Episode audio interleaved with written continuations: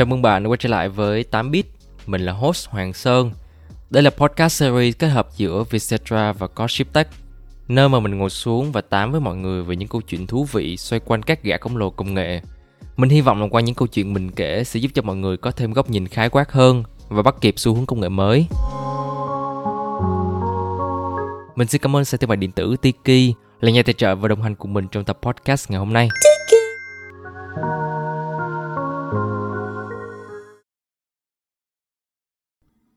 Xin chào tất cả mọi người, mình là host Hoàng Sơn. Trong những số podcast trước đây của chuyên đề 8 bit, mình đã nói về thực trạng của nền tảng điện tử, chẳng hạn như là Facebook, TikTok hay là Netflix. Nhưng mà khi mà chúng ta nhìn rộng ra một chút thì có vẻ như thị trường công nghệ còn gặp rất là nhiều vấn đề lớn và phải kể đến đó là tình trạng thiếu chip trầm trọng đã làm ngưng động nhiều chuỗi sản xuất và hàng tồn dần ngày càng bị hao hụt. Truyền thông Mỹ dẫn báo cáo nghiên cứu về nguồn cung bán dẫn do Bộ Thương mại Mỹ công bố cho biết đó là tình trạng thiếu hụt chip sẽ kéo dài ít nhất là cho đến nửa năm sau, cụ thể là năm 2023. Và các bạn có biết một điều đó là khi mà các nhà máy sản xuất chip đang hoạt động ở mức đỉnh với công suất tối đa, thế nhưng mà nhiều đó vẫn chưa đủ. Và bên cạnh sự tăng trưởng về dân số thì mưu cầu phát triển về nền công nghệ hiện tại vẫn đang còn nhiều yếu tố khiến cho lượng chip thế giới bị giảm mạnh. Liệu đây có phải là điều đáng báo động hay không và tương lai nào cho chip xử lý toàn cầu? Hãy cùng mình tìm hiểu trong số podcast thứ 9 này nhé.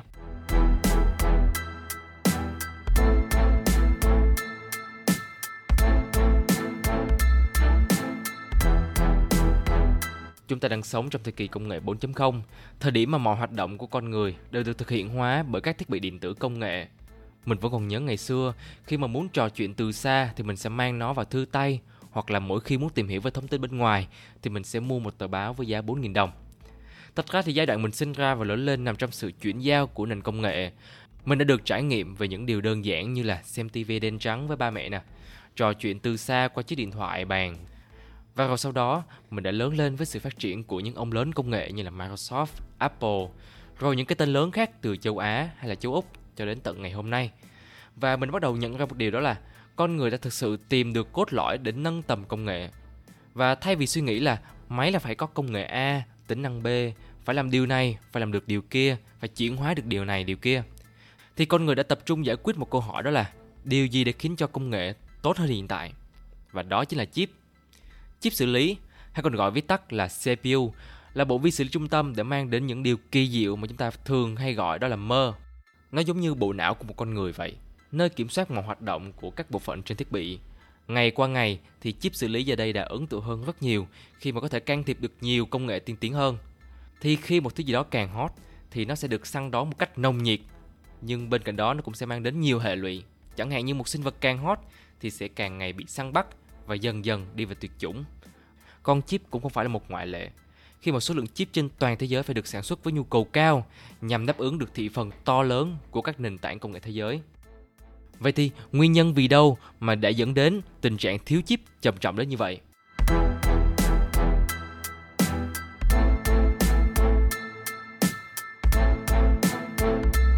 Như mình đã nói khi nãy, thì một trong những lý do khiến cho tình trạng chip trên thế giới bị thiếu hụt đó là do nhu cầu sử dụng thiết bị điện tử tăng cao. Mọi hoạt động của con người đều được can thiệp bởi công nghệ. Nó sẽ dễ dàng hơn cho chúng ta trong mọi việc, nhưng lại mang đến một nguồn cung vô cùng lớn về lượng chip được sinh ra. Chúng ta ngồi đây để làm việc và hưởng thụ. Có thể cuộc sống của bạn sẽ khó khăn, tuy nhiên nó sẽ khó khăn hơn rất nhiều khi mà mọi hoạt động của con người đều phải thực hiện một cách thủ công. Và nếu như không có email thì mình sẽ phải gửi thư qua đường bưu điện. Nếu như không có nồi cơm điện thì có lẽ như bây giờ mẹ mình phải nấu cơm bằng than. Và nếu như không có công nghệ thì mình đang phải làm dịu đi cơn nóng của mùa hè bằng quạt tay. Công nghệ là một phần của cuộc sống, là yếu tố để giúp chúng ta làm được điều mà mình cần một cách tốt hơn. Tuy nhiên, để sản xuất được một chip vi xử lý không đơn giản là chỉ vài ba tháng mà nó phải được tính bằng năm. Và để tạo nên một con chip thì các nhà máy sản xuất phải tạo nên các nhà máy và quy trình. Tuy nhiên, để có được một quy trình có thể hoạt động ổn định thì họ đã mất rất nhiều năm để nghiên cứu và phát triển. Theo như tờ báo nổi tiếng đó là Wall Street Journal, việc sản xuất chip xử lý không hề dễ như những gì mà chúng ta nghĩ. Nhà máy cần trung bình là 3 tháng để biến một tấm silicon phẳng thành một con chip với mạch bán dẫn. Chỉ một hạt bụi nhỏ li ti thôi thì cũng có thể làm hư hại đến con chip. Và trước khi vào khu sản xuất thì công nhân phải mặc đầy đủ đồ bảo hộ với kính che, bọc tóc, khẩu trang, găng tay, đồ kính thân và mũ trùm đầu. Bên trong khu chế tạo chip, không khí di chuyển từ trần xuống sàn nhà liên tục thông qua những ống thông gió nhằm đảm bảo là sẽ không có bất cứ một hạt bụi lơ lửng nào. Bởi vì tầm quan trọng của một con chip hiện tại vô cùng lớn, cho nên là không thể nào có thể chế tạo được một con chip theo phương cách thủ công được. Công nhân phải vận hành và đảm bảo hoạt động của máy móc và thiết bị. Quy trình sản xuất chip khó đến như vậy, nhưng mà nguồn cung hiện tại thì vô cùng cao. Và điều đó đã khiến cho nhà sản xuất bắt buộc phải cho xây dựng các nhà máy và qua đó tạo nên quy trình sản xuất chip mới. Hàng tồn kho đang dần bị cạn kiệt mà lại còn phải đổ tiền vào để xây dựng một nhà máy mới, khiến cho vấn đề sản xuất chip đang ngày càng một lớn dần. Và theo như SIA, doanh số bán chip toàn cầu năm ngoái tăng là 26,2% so với năm trước đó, đạt 555,9 tỷ USD. Với lượng xuất xưởng chip bán dẫn cao nhất từ trước đến nay là 1,15 tỷ chiếc. Tính theo khu vực thì doanh số bán chip bán dẫn tại thị trường chip bán dẫn lớn nhất thế giới là Trung Quốc trong năm ngoái đã tăng 27,1%, trong khi thị trường châu Mỹ lại có tỷ lệ tăng trưởng cao nhất là 27,4%. Tiếp đến là châu Âu và Nhật Bản, lần lượt tăng trưởng là 27,3% và 19,8%, trong khi châu Á và Thái Bình Dương và các thị trường khác tăng 25,9%.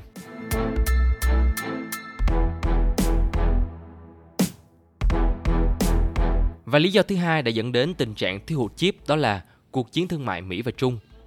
Chúng ta không thể phủ nhận một điều đó là sự cạnh tranh của hai cường quốc Mỹ và Trung về thương mại là một trong những nguyên nhân khiến tình trạng chip xử lý bị hao hụt một cách nặng nề.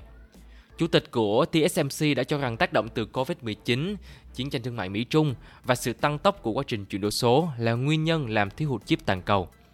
Ngay cả các nhà sản xuất ô tô lớn như là Nissan hay là Toyota, Honda và Ford cũng phải đưa ra thông báo là tạm ngừng sản xuất một số mẫu ô tô do thiếu hụt chip bán dẫn. Trong một tập thể, khi mà một cá nhân không thể hoàn thành được trách nhiệm thì cả tập thể đều bị ảnh hưởng. Và trong chuỗi cung ứng, chỉ cần một khâu có vấn đề thì toàn bộ quy trình, toàn bộ công sức đều đổ sông đổ biển cả. Và ông Mark Liu, đại diện của TSMC cũng nhận định một điều đó là sự bất ổn trong ngành công nghiệp chip toàn cầu chủ yếu là do các lệnh trừng phạt của Mỹ đối với các công ty công nghệ của Trung Quốc, chẳng hạn như là Huawei, một cái tên rất là quen thuộc. Bên cạnh đó, việc kiểm soát xuất khẩu của Mỹ cũng đã gây ra những bất ổn, khiến cho các nhà sản xuất điện tử, đặc biệt là các nhà sản xuất Trung Quốc, buộc phải đảm bảo nguồn cung chip của họ bằng cách dự trữ một lượng lớn chip bán dẫn so với thực tế mà họ cần sử dụng. Và cái sự mất cân bằng của tình hình chính trị, mất cân bằng về quy trình sản xuất đã khiến cho mọi diễn biến đều trở nên khó khăn hơn.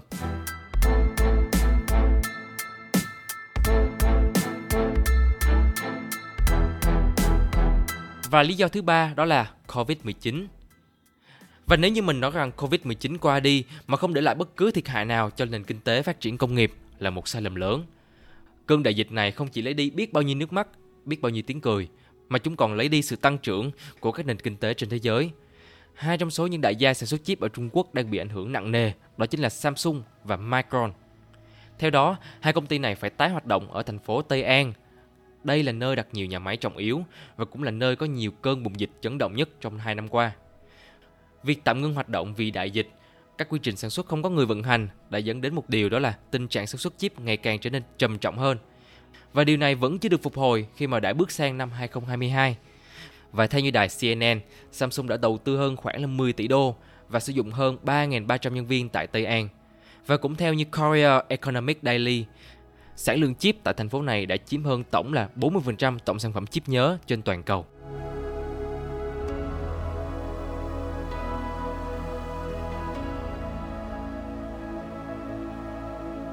Và các bạn biết không, một trong những vấn đề lớn và ảnh hưởng cực kỳ mạnh mẽ và sâu sắc đến việc giảm lượng chip trên toàn thế giới đó chính là về vấn đề về tài nguyên môi trường mỗi ngày của các nhà máy sản xuất chip bán dẫn đã bỏ ra lên đến là 40 triệu lít nước.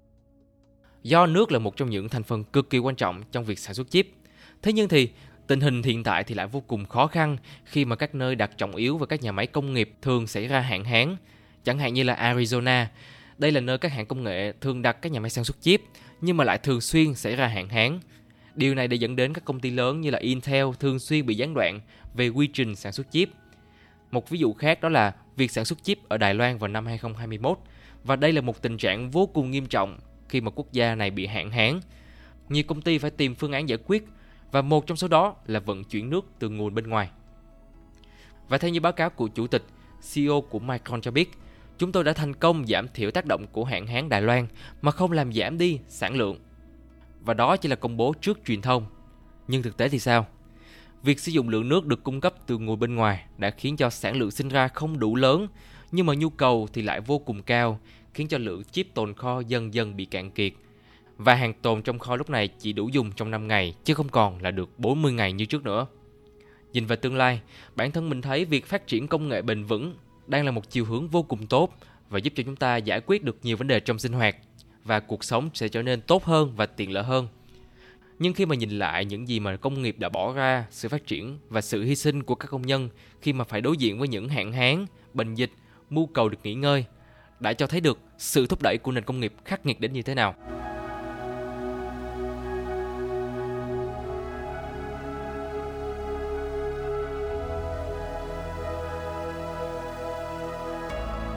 Vậy thì, tương lai nào cho chip xử lý toàn cầu? Đến khi nào thì tình trạng thiếu hụt chip mới được phục hồi?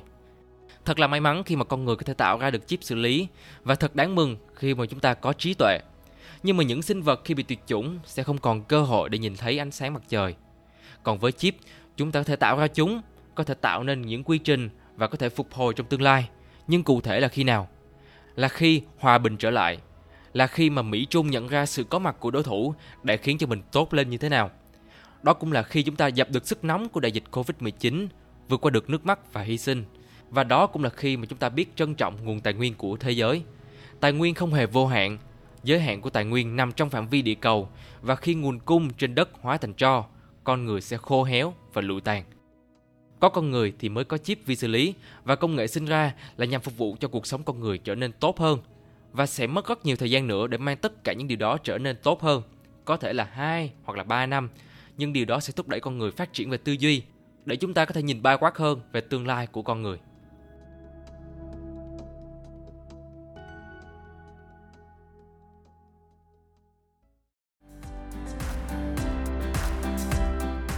Mình xin cảm ơn sàn thương mại điện tử Tiki là nhà tài trợ và đồng hành cùng mình trong tập podcast ngày hôm nay. Hy vọng là các bạn sẽ thích tập podcast lần này của mình. Sẽ có những sai sót trong quá trình làm podcast nên đừng ngần ngại mà hãy gửi ngay cho mình những feedback để mình có thể cải thiện hơn trong những tập tiếp theo. Đừng quên follow Facebook và Instagram của Codeship Tech để cập nhật những thông tin nhanh nhất đến từ mình nhé. Còn bây giờ thì xin chào và hẹn gặp lại.